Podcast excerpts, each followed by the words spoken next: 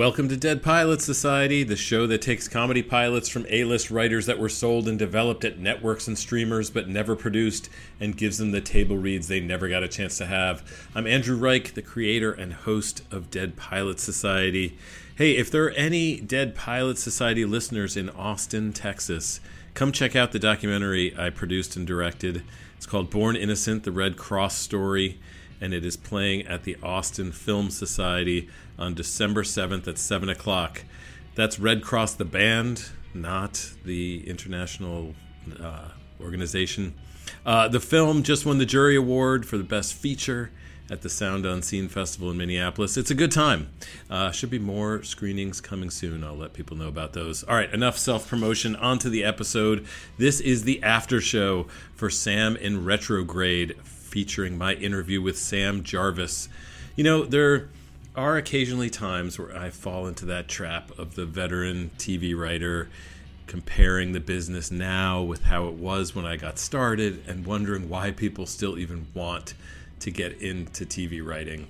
And that's why it's so great to talk to younger writers like Sam. She's so excited and in love with being a television and film writer in this moment that it makes all of my jadedness disappear. And there's really there's no point in being jaded anyway. There's great writing to be done, whatever the state of the business.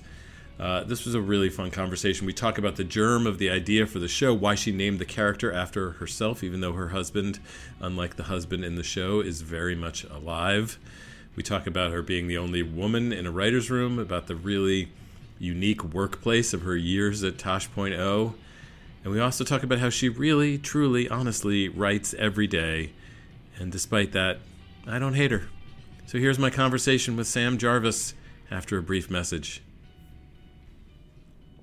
Folks, we get it. Keeping up with an actual play podcast in this economy is a tough sell. Mm. That's why we have great news for you. The Adventure Zone is changing up its format. We're going to be doing some shorter seasons, more experimental stuff. There's never been a better time to get on board the zone. And if you're sick of listening to our voices, we get that too. So we're including some guests. Uh, on this upcoming one, we've got Kate Welch and Gabe Hicks, who are incredible.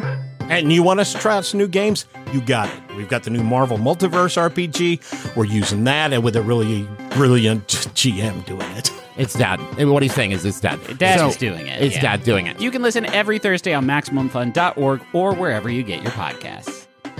Gosh, it's it's the strike's over. Both strikes. I mean, all of crazy. your all of your unions are no longer on strike. All of the unions. It's very exciting.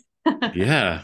I know. Yesterday was such a active the last three days really i feel like everybody i talked to was just like oh it's it's ending today and i was like i actually don't think it is but i know you know uh, we've just gotten so good at being cynical and assuming oh, yeah. that nothing good is going to happen and it's just like oh wow it actually it actually ended i know my husband and i keep we keep playing um remember that clip from i think it was from going clear from the scientology thing where uh they David Miscavige like goes onto stage and there's this whole there's like this crazy thing where they keep flashing on this jumbotron like the war is over! The war is over! And the whole there's a whole arena of like scientologists like screaming and cheering. And it's like it's a great clip but both times that these uh unions the, strike has ended we just like parade around the house going the war is over! It's, like, it's very stupid of us but um so your your husband i'm gonna just like I'm just so curious about this. So I'm segueing right into this. Your yeah. husband then is alive. He's alive. yes. Um yeah, when uh, we took this out, it was a very common question of people being like like they had like a sort of sad look on their face of like so is this um which I totally I get is coming from me because I had named the character after myself. Yes. Um my husband is alive, although yeah, the the way that the pilot came to be is because I used to write on Tosh.0. He used to work at Tosh.0. That's how we met. And he's now Daniel's tour manager. And in January of 2020, which is so crazy to think back on, they were on tour in Australia. They did a tour. I couldn't go because I was writing on a TV show at the time.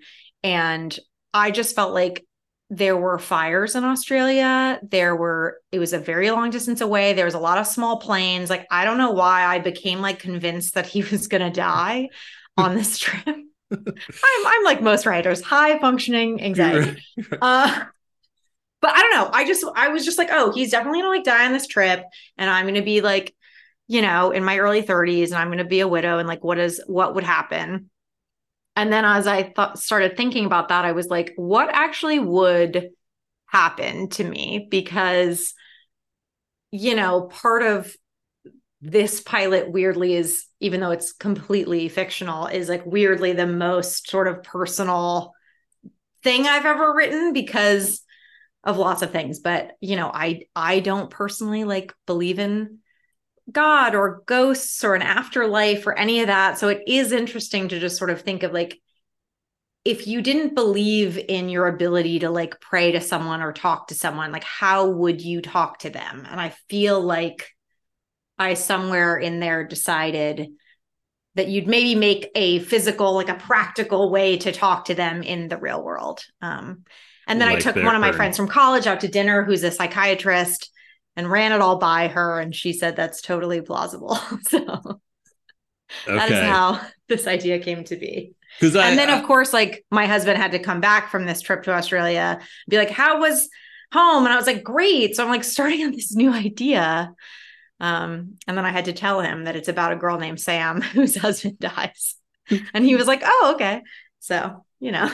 I, I think it is just that that the character is named Sam because I do think I, I've talked about this thing where people assume female writers are more likely to write autobiography than they assume that of male writers. It's this like mm-hmm. sexist mm-hmm. thing yeah. where people think, I don't know, women aren't capable of making stuff up. So everyone just assumes when they when women are writing yeah. things, oh, it must be basically the truth. And so I, you know, I was like, was I sort of doing? I mean, I kind of knew your husband We wasn't wasn't dead, but I think it's because you named the character after yourself that yes, it's more Which, understandable that people might think that this was A hundred percent, and it's. I mean, I've never like named a character after myself before. I'm not like a raging narcissist. um, but the reason why I did it with this one was because it was like in a lot of ways, I was like, I think the character of Sam, although she's really different from me,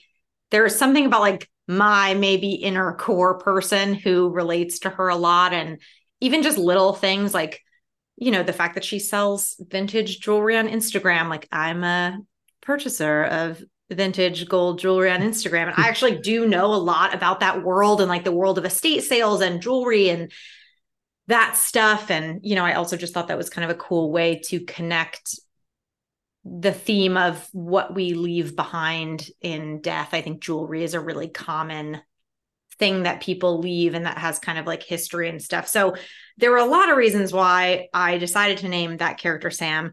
The main one is that although I don't um, act a lot. This was one of those projects where I was like, maybe I will pitch this as me playing this person because the okay. only thing I've written in 10, 15 years where I'm like, oh, I am this person. Like I can be this person. Um, so I just left it as Sam in right. case. Um, I, I realized that we never even sort of we never really talked about that of you for the read. I know. I I thought about it later, and you know what? Katie was amazing, and Katie was amazing, and, and I think I there is something. I will say yes. that at least you know this way you get to sort of enjoy just watching your script totally. being read whereas if you're reading the lead that's all you're focused on no it was so amazing to like actually just hear it out loud so that was much more fun so what else? Do you have an elaborate skincare routine? Are these your versions of your parents? Like what um, else? I do have an elaborate skincare routine. Those are not my parents. so, you know, there's there's so much fiction to to the show, but you know, I think the core things, her belief system, her you know, uh, one of my girlfriends had said she was like, "Oh my gosh, if your husband did die, you would do some shit like this. You would be like weird and crazy, and something would happen." and I always say, and I'm sure this is not true, but I always tell my husband that I'm like, if you were to die, like I just don't, I just don't think I would get remarried. Like I wouldn't like have another life and another thing. I think I really would just like throw myself into my work and just write all day every day and like write books and just be alone and like i think I think that's what I would do. Hmm. a lot of people find that odd. and carry around his urn, of course. yeah, I mean, I don't know, something Hmm. like that. Might as well, might as well get weird with it. What was Ben, the dead husband's role, going to be going forward? How are you imagining how much we were seeing flashbacks? How yeah, when she's having these conversations with his remains, is it always a one-sided conversation? Like, how were you seeing that working? Yes. So we, I definitely wanted it to be the urn never moves. We never hear it talk. Like this show is not Harry Potter. Like, um, I always wanted it to be from her side, but basically from her side of the conversation, uh, you actually can sort of tell what they're talking about. I did sort of some exercises, writing some scenes and writing scenes between two people, and then like deleting all of his lines and seeing if you could still understand it and give her more of the details and all that stuff. And you actually like can understand a conversation. So that was the plan for the show. And then we wanted to show flashbacks throughout the season and throughout the series, but only in moments where it was really like emotionally heavy for her where it made sense. Like i i want their i wanted their relationship. Like the main love story of season one is between sam and this urn. It's not between like her and a flashback of her husband you know?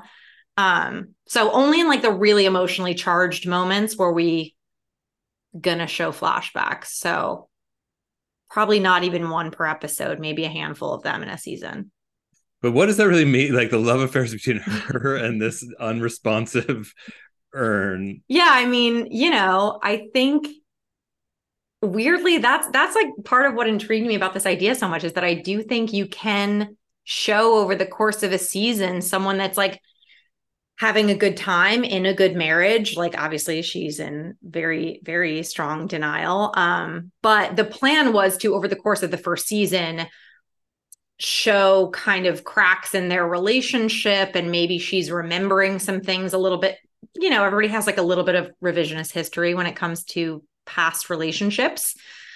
And i think through the course of the first season i wanted her to yeah for them to have some cracks in their relationship that then lead to a place where at the end of season 1 she's emotionally ready to sort of let him go and actually move on. So the back half of the season and in our pitch was she and the urn like start fighting and they're you know so if you thought the pilot was strange it was gonna dive into a level that you're not ready for Did you? Uh, uh, I know we we talked on the picket line one day that you had a friend your age who Yes. this happened to. yes Did, did it feel like you could relate, like you had lived lived through this same Um, kind of thing, or were you not that deeply into this? But it felt like it had actually happened to you. No, yeah. I mean, I could not relate to it. It's one of those like great things, I guess, about what we do too, is that you're like, oh, you try to write these real characters and these real emotions, but also when it comes to like what would happen in real life, it's so totally different. You know what I mean? So I think that that was really the what I what I took from my friend's situation was just like, oh, yeah, no, it doesn't actually wouldn't look like this at all, but you know but it's a but that's part show. of movie magic. That's like part of the fun of it. It's like, you know, you don't want to watch a rom com where the girl has her period for four of the days. That's not interesting. You know what I mean? Like, there's a million things we kind of like gloss over in our industry to make Sure. things uh, more palatable. yeah, especially a show that is about death in some Yes. way and and a like and- dramedy, a comedy, you know. Like, yeah. I think I think the tone is hopefully what makes this kind of special, at least to me. So And how did that tone? Because it is it's a pretty unique tone that I'm Mhm. not sure how to des- describe really, other than I feel you know in, intensely realist, uh, you know, uh, in lots of Mhm. moments, and and not ever feeling like you're trying to reach for laughs or, or Yeah. anything like that. You're just sort of let you know. There's a lot of people really behaving. Um, did you how did you arrive at that tone Um, you know, I it's funny. My tone and like my voice in a lot of my writing is I always say weird and people are like that's not really the right word, but I think like strangely this pilot is one of the pieces of writing that I have that is very like I could say like that is my tone.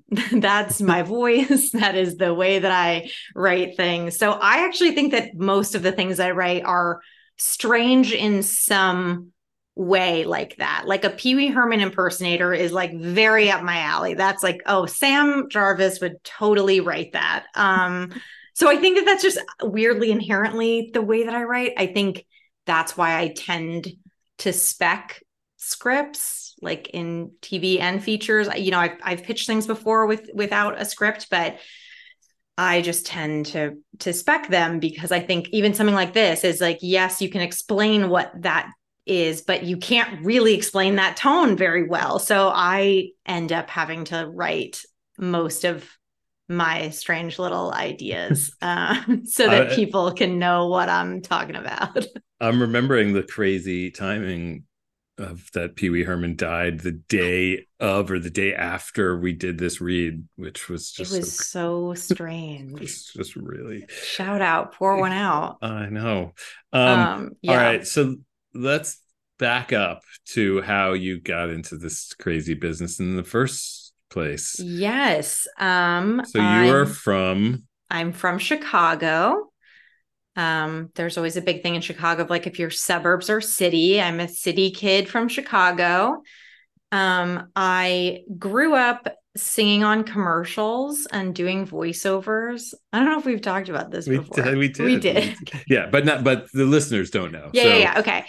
um, I grew up singing on commercials and doing voiceovers. My mom is a singer in Chicago. She's like a session singer and does a bunch of uh, live performer. She's incredible. Um, my stepdad is an audio engineer and a, also a musician. So my house was like a music house. Um, and yeah, sang on like McDonald's commercials and stuff. Um, don't know if I am allowed to say the ba da ba ba ba. I'm loving it. That's what I grew up singing as a child, um, which helped me pay for college, which was great. Um, yeah. And basically in high school, I wrote a lot of short stories and I love that. And I always wanted to be an actress and an author. And I think when it came time to apply for colleges, I don't know why I thought like I'm going to apply to some film schools and screenwriting sort of seemed like acting and being a novelist at the same time, which I kind of think is still true because I love writing, but it's like you can sort of be all these people at the same time. Mm-hmm. Um, and I ended up getting into USC and I went to USC's, um, I did their BFA screenwriting program. So I was already in college, like thinking I wanted to do this. I hadn't figured out that I wanted to do comedy or TV. Like, you know, I'm going to perfectly date myself and say that I wanted to write the next Garden State. Um, that like that is definitely perfectly dating you. it's like a moment in time that people will understand. Um, yeah. And then when I graduated from college, I took a couple years off of screenwriting. I tried to be a pop singer, which is very cool. It worked amazingly. As you know, I'm famous for my bops. Um, no, um, my friends from college occasionally will sing my songs at me, which I think is really great and really did humbling. You, did you put out a record? I didn't put out a record. I had songs. It was like also this weird time of like yeah, I think so I what, missed the boat on it? technology of like where were you putting those things up? Was it like MySpace? Was it like where um date us with what the site was that you would have put it, it wasn't I definitely band bandcamp soundcloud like ba- bandcamp hmm. soundcloud yes i definitely had like a facebook page Yes. Um, okay. I think that I was like in a bad timing in that of it was like before obviously TikTok or Instagram or any of that. Honestly, it was a little bit before even like YouTube singers. I mean, I I did upload like songs of me singing on YouTube, like playing guitar, which is really some good footage.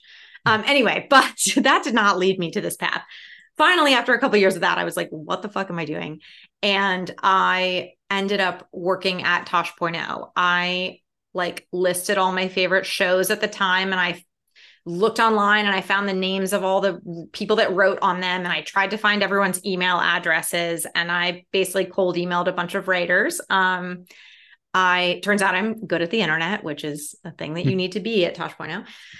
Um, yeah, so I cold emailed a bunch of uh TV writers and I wasn't like asking for a job. I just was saying like can I take you to coffee, drinks? Like I just want to hear like how you got into comedy television because like that's all I watch and I always thought it was really interesting. At USC, they had speakers all the time that would come and say their path. And as I'm sure you're aware, it's so frustrating in this industry to like listen to people tell you their path because you can't follow their path because like every yeah. path is so different that it's like interesting to hear. It's not at all helpful to anyone. you know, it's like, um, uh, yeah. I mean, maybe I always ask people because I find it fascinating. No, it's interesting. And also because yes. it's like maybe one of these things gives you a way to start yes. down a path which won't exactly follow theirs, but maybe right. gets you to the same place somehow. Yeah. 100%. And I did not know like how to get into this industry at all. I think like the film school now, USC is a lot different than it even was then. Even five years later, I, I know a girl who like, you know, had a comedy concentration and they shot a pilot and I, you know, that was not available when I was there. Hmm. Um, but yeah, I emailed a bunch of people and one person wrote me back. It was the head writer of Tosh, and he agreed to get drinks, and we just like became friends. And maybe six months later, they were looking for a blogger how many times will I date myself in this conversation? Remember blogs? Blogs are a thing. The Tosh.0 blog was actually a thing. It was very popular. Sure. And I think a lot of people got in with jobs like that. Yeah. That and I ended up getting that job and I worked my way up at Tosh. I was a blogger and then I was a writer's assistant and then I was a writer in the last few years that I was there. I was in there. case people don't know, because yeah. it's possible people mm-hmm. listening, mm-hmm. can you explain what Tosh.0 is? Tosh.0 was an internet clip show that ran from 2009 it went for 12 seasons from 2009 to 2020 um, and yeah daniel tosh is the host of the show. He's a comedian and he makes jokes. We you watch internet videos. He says jokes about them. There's like sketches a lot of like sketch comedy involved. Um, and it was just like to me a great place to come up. You know, I, first of all, what shows last long enough? I was there for six and a half years. Like, how can you possibly yeah. stay somewhere long enough to become a writer somewhere? Um, but also, I just think as someone who wanted to do comedy, it's like, you know, I say this all the time. There's, it was, there's no better place to become a better joke writer. That's all we did all day was, you know, you write a hundred jokes a day and you also get to produce your sketches you know it's kind of like snl like that where it's like if you're writing that that bit you know you're the one picking out the props and going to the concept meetings and doing all that stuff. And i love that. Um i know some people didn't like that but i sort of i like to think that i'm chill in my personal life and perhaps a little type a in my professional life. Um so i like to be in control. I like to make choices. Those choices come very easily to me. Um how many probably, writers were there? Um, there were like nine. Okay, and 10. and the show came out how often? Like um, once a week. we once a week. How many episodes a se- like a season? The first few years I was there was thirty episodes a year, and then it went down to twenty. Um, so okay. it was like a year round job. It was like fucking dream. Can I swear yeah. on this? I should yeah. stop. Um, That's fine. um, no, it was a dream. It was great. We had like two hiatuses a year, and everything just kept kept going. But yeah, we would shoot an episode on Thursday nights and it would air the following Tuesday.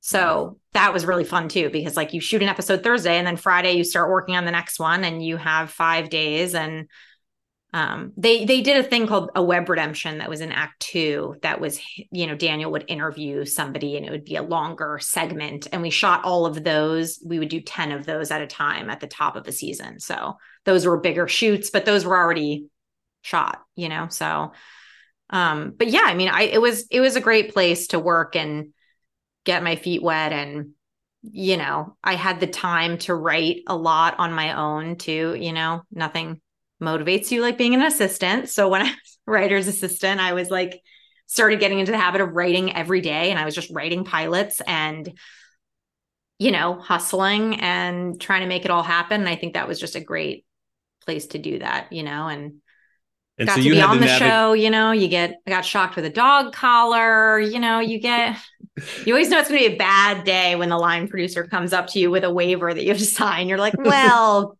cool. This is hate today. but I think on IMDb you're like third listed of uh, under I'm like sure. stars of of Tosh.0. I think. Well, Um, you know, I got saran wrapped to my coworkers when we were all wearing nudes and had ro- red paint thrown on me. I sang dressed as a character from Cats. Um, you know, I did a lot of things on Tosh by now, which was which was great. You know, I I And- still get those residual checks, and which is amazing. which in is this day and amazing and so, So, stupid. Was most of that great. stuff when you were an assistant, or was that like once you had become a right? Uh, no, it was throughout. It was Throughout. uh, the office at Tosh was not very big. You know, there was only like 30 of us really that were there and, you know, not a huge number of girls as you can imagine. So, yeah, no, I mean, my first week at Tosh as a blogger, I was in the show with Daniel in a sketch because they're like, gotta put the new girl in, you know? So, yeah, that's that's how you kind of rack up a lot of episodes on that show. And how was it navigating? Because there's this tricky thing for writers' assistants, because it Mhm. is one of the most sort of straightforward paths to becoming a writer. Figuring out when to pitch, how much to pitch as a writer's assistant without overstepping, but also Yeah. making people see that you- you're capable of being a writer. Like, how was that for you? Um, I I had a good experience with it. I think, not to brag about myself, I think I have like a very good instinct for that. And I think that has really helped me a lot in my career. Um, I work really, really hard. I'm, like I said, pretty type A. I will go above and beyond. Like, and I think that I worked really hard. I typed really fast. And then in the beginning, like the first few months, I would like really wait until like, okay, everyone's pitched something. You know, they've all said no to all those things. Some people have tried a, s- a round two. And then I'd really think, like, oh, is this idea that I have good enough to say out loud? And like, you know, like you go through all that Yeah. for sure. Um, but I think I very quickly felt comfortable and confident. And, you know, I had been, you know, you get you're allowed to like pitch some jokes and do some things you know so once you start getting stuff in the show more i think it it made me a lot more confident um i don't know you could ask the other guys and they could be like she was a bitch. She talked all the time. Um, I don't think you would have lasted as long as you did if that's how yeah i mean you know yeah i think it it really did work out. And then i think i took a similar approach to my next jobs and stuff when i was a staff writer on a scripted show. That's like even more sort of can be more strict in terms of like oh you're the staff writer you should talk less than the supervising producer or whatever. I never felt like that. Maybe because the shows were not like that when i was a lower level writer. The shows that i was on were not that environment but i feel like i was like always talking a lot and pitching a lot of things when i was a staff writer and maybe i shouldn't have but i'm like they're you know look if they're getting in the show then like, Yeah. i'm gonna keep talking so right. It's just if you're pitching a lot and none of it's going in. right and like that's the problem. thing is like i have you know we've all been in those situations where a writer's assistant or a lower level person is trying to get in there and pitching but then like has you just have to have the awareness of like am i talking too much is this landing is this not and i don't know how you teach that to someone like i Yeah, it's either you have a clue, like a clue, like a clue Right. is necessary, and the people that don't have a clue, it's just so bad because there's just there's and, and and I don't, often I don't what- know what you would say. Like, what would you Yeah. say to that person? I have no idea what to tell you. Yeah, I've had to do Um, it. I've yeah. have had to do it, uh, and it's, it's, hard, but fun. I think Yeah. a big skill in our industry is knowing when to speak up and knowing when to shut up. and Yeah. that's those are Huge. tough to teach. So No, it's one of the things when you're interviewing writers, you're that you're trying to sense like, like does this person have that kind of clue? You I mean, I can't imagine you guys and you interviewing a writer and then on one script or one meeting being like, yeah, I totally want to sit in a room with this person for 10 hours a day for a year. like, and that is what you're trying to figure out from a one meeting. It's Oh my God. it's it's really scary. but it's like think of every job you've ever had, like not even in this industry, any job ever. It's like you walk in and you're like, oh, this person's cool. And then immediately a month later, you're like, I fucking hate that person. Or you think like, I don't really like this person. And then that's your best friend. like yeah. I know everyone thinks, "Oh no, your first impression is is usually right." No, not. not I feel like first, second, third is really up in the air. Yeah. Like, So how did you make the transition? Like, why why did you leave? What did you move on to? How Yeah. did that work? Um, I wanted to do scripted. I think I didn't realize when I started at Tosh how how different that was than a scripted TV show. I mean, I was like 24, 23, whatever. I didn't know anything. Um, so I didn't realize that Tosh.O is sort of in that like late night category. I didn't realize that all the writers on Tosh are staff writers. And, you know, it, it is more like a late night show and that I didn't realize that that jump was going to be so difficult because a lot of people are like, oh, well, you write jokes, but like, do you know anything about characters? And you're like, yes. Like, yeah. what?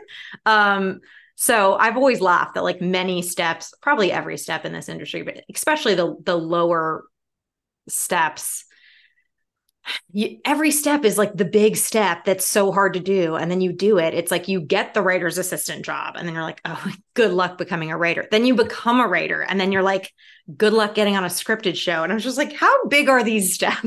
Like i what's happening here? And when do they Um, stop? When do I stop having to like do a when can i giant step? stop having these steps? Um yeah when i was at tosh i was writing a lot of pilots. I was writing every day. I got in the habit of writing every day. I'd come into work early. I would write during lunch. Um i now still that's just a habit that i have now. I write every day. And i think writing all those pilots really just was like okay i need to get a job in scripted um I wrote a pilot that ended up getting me my agents that was called Conquering the Kardashians, which is like a completely unproducible script about the Kardashians and how they have a plot to take over the world. Um, and it's it was the Kardashians against um, Obama and Taylor Swift. Um, so that got me agents because they were all like, "This is unproducible, but you're insane." So let's um, and then I ended up making the jump to scripted in such a weird way. Again, I'll tell you this path, and it's like you'll never be, it's not, you know, repeatable. Um, so USC, the BFA program is really small, the screenwriting program. When I first had that orientation, like I thought it was going to be like a couple hundred kids. It's 25 kids per grade. So, which is amazing and crazy. And probably my greatest accomplishment to, to date is getting into that school. But they're uh, the creator of Dollface, who is that's the show that I went to next, is um, a friend of mine named Jordan Weiss, and she's lovely and amazing. And she also was in the BFA program at USC, um, albeit after me by a handful of years. We were not in college together at the same time. But when she graduated, they sort of pair you with a mentor. And so, because I was in comedy TV and she wanted to do comedy TV, I was paired with her as her mentor. Um, if any of you guys know of Jordan's career, she had meteoric rise, amazing, wrote a script, sold a show, sold Dollface with Kat Dennings, and got a straight to, straight to series order, and it was like amazing. She was 24, and but this whole time I'm like texting her the day of her pitches, being like, you know, get it, girl. You know, I'm, and I guess as her mentor, my greatest thing was just me trying to say like, this just never happens and it's so amazing and i like need you to understand like how much this doesn't happen because this is so incredible i'm so excited for her and it's amazing. So when her show got a straight to series order she was wonderful and said hey like you have been a great friend to me and a great mentor and someone who has like supported me this whole way through which like i'm sure you know a lot of writers in our industry know it's really hard to be so supportive of your friends and genuinely happy of your friends when you see them bypass you and your dreams come true for them and like all this stuff. And i genuinely have been so happy and supportive of her. So she really fought for me uh, to be on staff at dollface. So because she fought for me i got that job and got to leave Tosh. And, you know, everybody at Tosh Point was so supportive and wonderful. Daniel's always been really supportive of my career and everything. Um, so yeah, then I started writing on Dollface, which is Th- great. that is a path that no one will can follow. yeah. Um, Just left mental- Tosh Point on a Friday, started Dollface on a Monday. Everyone was like, why didn't you take a couple weeks off? And I was like, didn't occur to me. Didn't know you could do that. Like, you know, So that was really I mean you you'd written pilots. Yeah. And so it wasn't like your writing on Dollface was the first time you're writing, you know, real no, yeah. I mean, even in college, it's like we had to write a pilot, you had to write a couple features, we had to, you know, I wrote a spec of The Office and I wrote a spec of House, you know, whatever. But yes, I had written a bunch of pilots by the time I started at Dollface. Yeah. I was like a firm believer of just like keep cranking, which is sort of how I am now. But I think it does make you a better writer. It's like anything. If you played piano every day for 10 years, like, I mean, if I'm not a better writer now, I should go back to Chicago. no, it's so true. And I think people just tend to want to wait till, you know, it, some people have a hard time just writing yeah. Without deadlines, without anyone sort of asking for it, with that, you Totally. know, or they'll write something Um, and then they'll just spend the next year trying to sell that thing without writing anything else. Yeah. Um, I I write every day and I know that writers listening to this will probably all groan and hate hearing that. I do feel like I actually love the writing itself. I am a person that loves like rearranging words in a sentence. Like I fully am am that person. Like even a big horrible rewrite, big story notes, like you know, I'll have a couple days where I'm just like in it and you know, you're trying to like reorganize your room and it looks like a bomb went off and the script is totally fucked up. like, you know, but then you get through it and then the script is better. And I feel like I just, I'm obsessed with that feeling. So, um, Is and there yeah, a certain just, number of pages, or do you just a certain number No. of hours? Do you have anything like that, or you just um, no, I write better in the morning. So I usually like, you know, first thing in the morning, making my coffee, sit down on my computer probably around like nine ish usually. And then it sort of depends. Like I like working on a lot of different projects at once. Like I never want so many things where I'm spread too thin where the the work suffers from it, but I really like to do a lot of projects at once because I can kind of, you know, to your point, you send in a draft of something and then you're not just waiting for 3 weeks for someone to read it. I get to email it and then I get to like pull up my other thing and like work on that for a while and you'd really be surprised how much how much you can actually get done if you do sit and write that amount. So I'll write from like 9 in the morning until I don't know, like 4 ish. wow? It depends. Like I, I think there's days where, you know, you get to sort of a natural stopping point and then I realize that I'm just like on Twitter and I'm like, mm-hmm. oh, okay, it's 2:30. I'm not gonna get back into something right now. I can be done. But then there's other times where I'm like doing a first draft where I'm just trying to type and I can work till six or something. So um it just really depends. It's impressive. I'm glad you said that because nobody says that. Can I just say thank you to you for such a thoughtful interview? Oh my God. Yeah, I think you nailed it. Bullseye. Interviews with creators you love and creators you need to know. Listen to the Bullseye podcast only from NPR and Maximum Fun.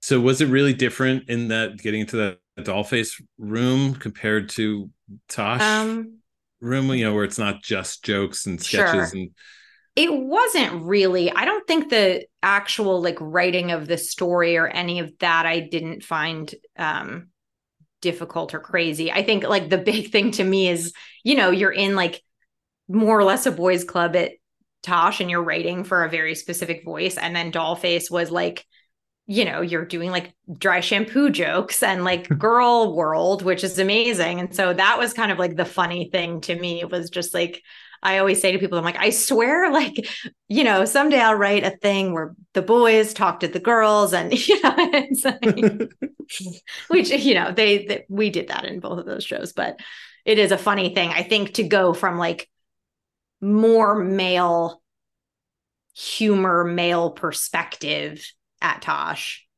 the audience was predominantly male. And then to go to Dollface, where the audience was predominantly female. I think that was to me funny. Where it's like, oh, I don't have to like convince you guys that, you know, well, there was a time at Tosh where there was a picture of a, a pad, there was an ad for something on the screen and somebody thought it was a tampon. And i was like this is crazy that you think that a pad is a tampon you know it's just like those things. Right just like that's nice. I don't have to explain that to this writers room because these are mostly girls so Were you? that was nice. But were you the only woman in that Tosh room? Or? Um there were i was the only female writer for several seasons yes. Um at the time we did have a female writer's assistant when i was a writer's assistant um they had another female writer. So there was like a handful of girls there who were writers and getting jokes in the show and all that. But um yes to answer your question.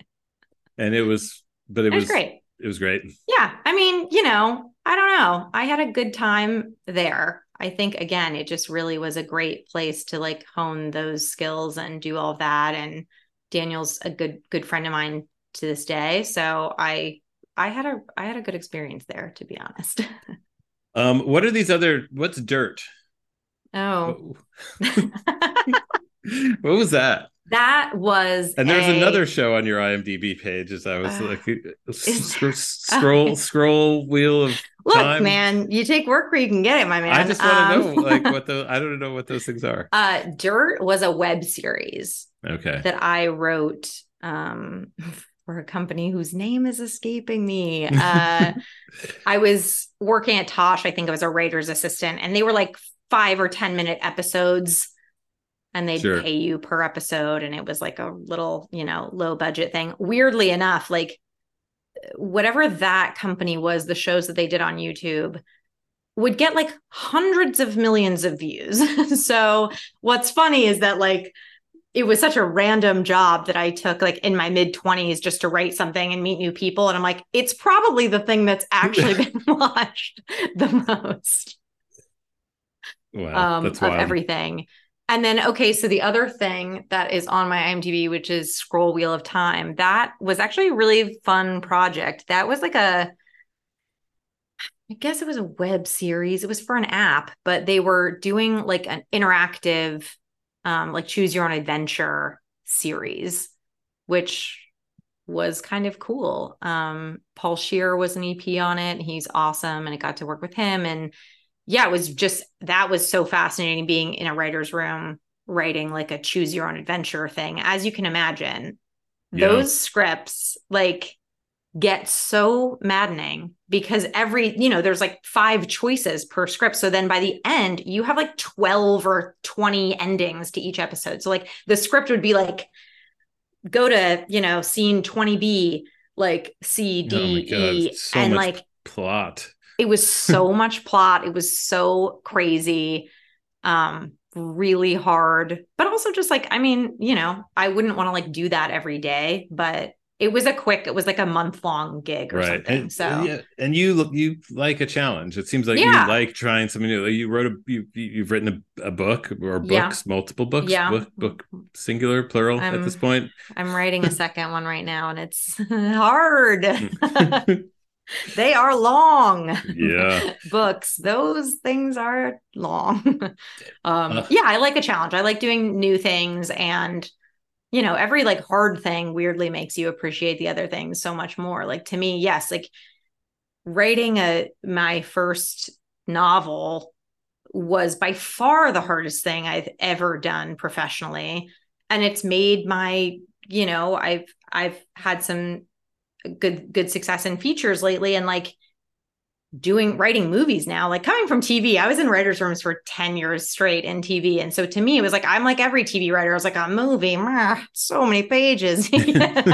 Um but now it's like once you've written a, a book like getting big story notes on a manuscript for a novel is that's soul crushing. Like that will break will break you. Whereas now like with a feature i'm like oh i can get big rewrite notes on a feature and i'm used to it now so it's like oh that's not a big deal that's not that long so i think that's and that's been the most helpful and half hours got to be like half hour is crazy. like now that I've like I'm I'm writing a, a new pilot right now or finishing a new pilot and it's very funny because yeah, it's like you do these like rewrites and you're like, well, that took one day. Like that's crazy, you know. but I do think, you know, like having the TV experience as you as I've kind of done features too has been really helpful because TV writers are like so much less precious about things, you know, until you're like in a writer's room and you watch someone highlight, you know, three pages and hit delete. yeah. It's like now as a feature writer, it's nice because then they're like, oh, do you do you mind if we lose this? I'm like, yeah, it's gone. Delete. Don't worry about it. Yeah, what's up? you know, um, you can't like break my heart, is what I'm saying. My heart's right. been broken enough times. You can't break it. it is the best thing about you know TV training is like you yeah. just don't have time for that. No, you know, just, you know, especially you know you're on a show that's in production. It's yeah. just like you got to you know churn them out. It's like being a newspaper reporter or something. It's just like there's another newspaper coming out the next day. We're gonna get this as good as we can get it. Yeah, and then we're gonna move on. And yeah, it's also funny to me well. too. In in in both TV and features, it's like the amount of times that people, you know, and, and I've been very lucky, worked with some really great execs and great people. Like, but the amount of times that people like want a draft so perfect, and you're like, I know why people want it perfect because you want to try to get the best people and you want everything to have the best shot. But you're also like, I have watched someone like rewrite an entire scene, an entire act standing on the set. No one reads it, no one double checks it. They just shoot it. Like it's just, yeah. So you're like, oh, you see how much up until like the moment they are recording a take, things change, you know? Yeah. Was there a lot of that on Dollface? Was that No, there wasn't a lot of that. Um, I think there were like, you know, joke alts and stuff like yeah. that, but um, I don't think a lot of that stuff changed um changed on set, but um how were you writing? I know we sort of talked about this a bit, but were you writing during the strike? Were you able to be um, productive? Um, I was able to be productive. Yes. Obviously, all of my, you know, guild covered work stopped. Right. Um, no, I'm just saying because I'm not a fucking scab. I, yeah, I, I know. Um, I, am not no, but yes, it's not entrapment. um, but yes, I was able to. I wrote a I I wrote a spec feature on my own, um, which you know, was something to be fair. Like the people that have asked me this, I'm like, yeah, I wrote a movie. And then they're all like, I hate you. um, I did have like the outline for it. I had been working on since the beginning of last year. So I had in the spring an outline that was pretty well fleshed out. And so I kind of took the last couple months before the strike and was working on kind of um, you know, my other like paid real work and projects and, you know, getting all that however good it could be before the strike and everything. So, um, yeah, by the time the strike happened, I had a full outline that was just like ready to go. There was part of me that had always been like, well, I could just pitch this idea. I don't need to write this thing right now. But then the strike happened. And so it was just like, well, well what else it. am I doing? Yeah. I really thought, you know, I knew that in my mind, because I'm a savant, I always felt like this strike was going to last till September. Um, and I was like, I just for some reason we've talked about this a million times. Like, I mm. just thought that it was going to be September. Um, so I was like, you know, that's really not that much time because think about how long it takes a deal to close. Like, you get a deal, like a deal takes like five months to close hmm. sometimes, you know? So I'm like, it'll just breeze by. That freaking strike started on a Tuesday morning. And like Wednesday at like 11 a.m., I remember being like, uh oh, like this is going to go slow. The phone's not ringing emails are not coming. so yeah, I was able to write um, a feature, yes, and kind of uh, work a little bit on this TV pilot and stuff that I'm just kind of messing with. So, and can you talk about uh, what you're doing now that the strike is over? Um, if you can't, pro- then... probably not in a lot okay. of detail. Okay, that's fine. Um, watch this space. no, we'll see. I don't know. It's very funny. Like TV wise, I'm really excited for for next year and what I'm hoping to develop and take out and pitch and stuff. But features is always funny because you're like, yeah, I'm doing all these things, and then people will be like, oh, where can I watch them? And I'm like, oh no, sorry, movies take a really long time. No, you you can't watch any of them. they're not out. They're they're not movies yet. Um, what um I, and we maybe talked about this in the quick interview before we did the read, which yeah. I can't remember at all. But so Sam In Retrograde, mm-hmm. what sort of happened with, with yeah. it? How did it end up here on the process? Um, yeah, so I had a pilot script because, like we talked about, I spec'd this idea. Um, I had worked with my wonderful manager and kind of rewrote it and worked on it for a while. Um, and then we took it to party over here. So they and were which is and party over here is is the Lonely Island guys. They're um Jorma Akiva and Andy Samberg. Um, and party over here was great. Um, I worked with Ali Bell and Brie over there, and they were just amazing. And you know, they loved the script, didn't really have me rewrite it. Um, we just worked on the pitch and um, ended up pitching it to CBS Studios, and they wanted to do it, which was great. So we made a deal with them. Um, and then we shortly after that got um, Bert and Bertie to attach as directors. They're like an amazing female directing duo. I believe they're like kind of working um, on their own stuff separately now, but at the time, uh, they were doing stuff together. So they directed a movie that I loved called Troop Zero. Um, that was really great and well done. And then in TV, they had done, um, you know, The Great and Kidding, and they were about to do a block of episodes of Hawkeye. So we were thrilled, obviously, that they wanted to attach to do it. They were really cool and supportive. And I did kind of a pass of the script um, with them involved with some of their feedback. And then we really like, um, you know, I wrote this in the spring of 2020. You know, they attached the beginning of 2021. Um, and then we had like a two week window in June of 2021 to pitch it with them because they were like had ended Hawkeye and then they had like two weeks and they were about to start shooting um Our Flag Means Death, which is like I love that show and it's just so so good and silly and weird. You know why I would like that show. um but yeah, so we had like a two week window to pitch it with them so we took it out and so it was yeah it was it was party over here and cbs studios and the berts and me and this script. And we took it out and we pitched it all over the place. And you know we got like really close at a couple places but it just didn't materialize. And i think it's like uh you know there's several reasons for that. Like first of all obviously like summer of 2021 like yes covid like was we weren't in the throes of it but it was like it wasn't over. Yeah. just been vaccinated. Mm-hmm. like the buying market was crazy.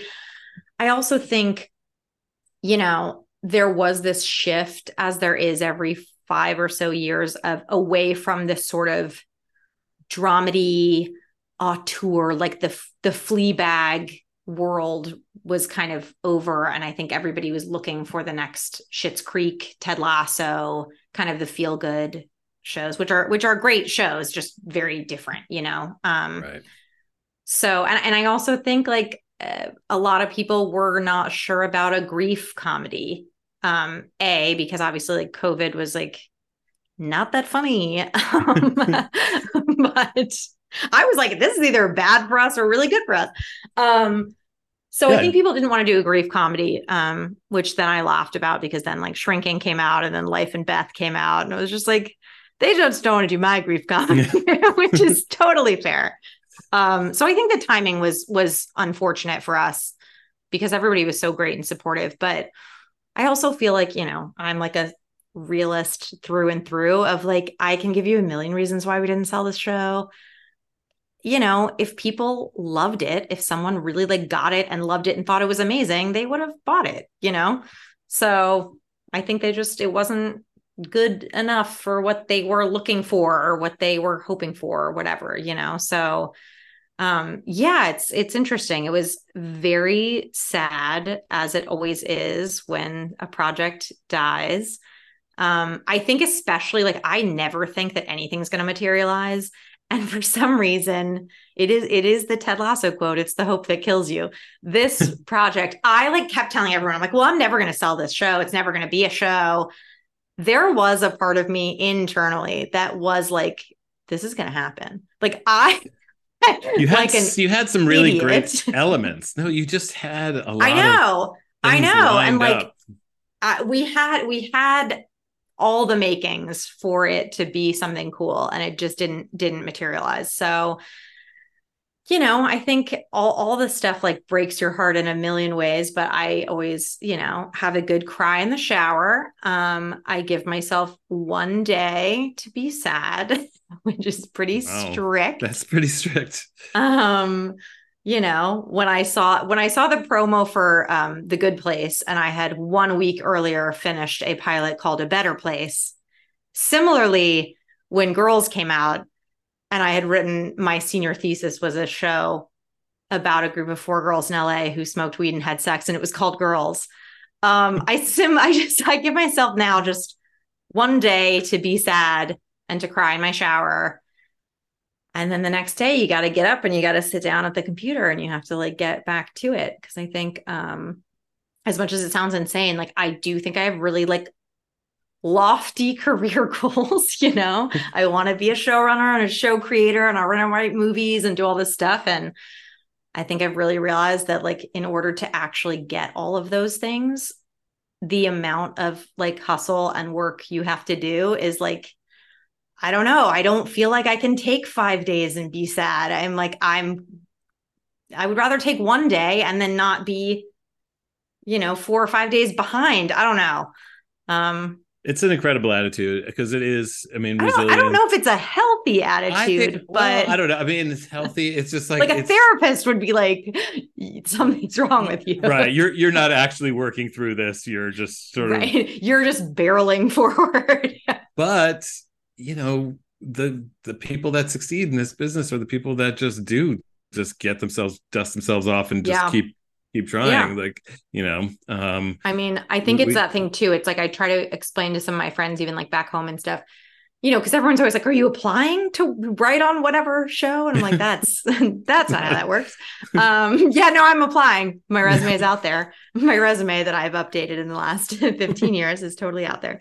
Um, but I do think it's like hard for people to understand like how many no's you get in this industry, you know. And I get that every no is a step closer to a yes or whatever, but you know, when I tell people, I'm like, oh, yeah, like you could get like 50 no's in a year, 60 no's in a year. They're like, oh, well, that's, I'm like, I don't mean like, no, a soft pass. Like, I'm talking about like 50 times for your dreams to come true that you will feel like shit about when you get the no. Um, but usually I let them roll off my back. I do think like there's, say once every 50 or once every 25 or something, I will like have a day where I'm like, I'm to have a strong beverage and cry in my shower. And then again, just get, get back to it. Put your big girl pants on, you know, yeah, it's not for the faint of heart, this career. is- it's really it- not. I think if anyone takes away anything who's like not in the business yet and wants to be like, it is not for the faint of heart. But It's not. and it It's to be- amazing, like, you love I- it, right? I mean, yeah, it's just like I you- love it. Yeah, I'm so obsessed with it. I love writing. I love our whole industry. I love living in LA. Like I like land back in LA from places and I'm just like look at look at this place. Look how great it is. Like I I love every aspect of it, but it's definitely not um not easy, but I think that like also makes it better. Like I do feel like I'm one of those people where I'm like I hope that you know, to have great success in the future and do all this great stuff. And I do think that all of those milestones and things will feel so much sweeter because of the heartbreak that I've gone through or we've all gone through to get it. You know what I mean? I think if I were to have gotten everything that I wanted my first shot out, like we all expect to and think we're going to, and you know, all that. Uh, I don't know that I would appreciate it as much as now. So Yeah. Well, I expect huge things from from you. I, I know I know they're they're coming. I have no doubt. thank you. Um, we'll see. Why I wanted to get you on the show while I, while I still could. right? like oh my gosh. Too big for us. Um, well, this was great. It's great to see you. So great to see you. I mean, I do feel like you were just my picket buddy for so long, you know, know.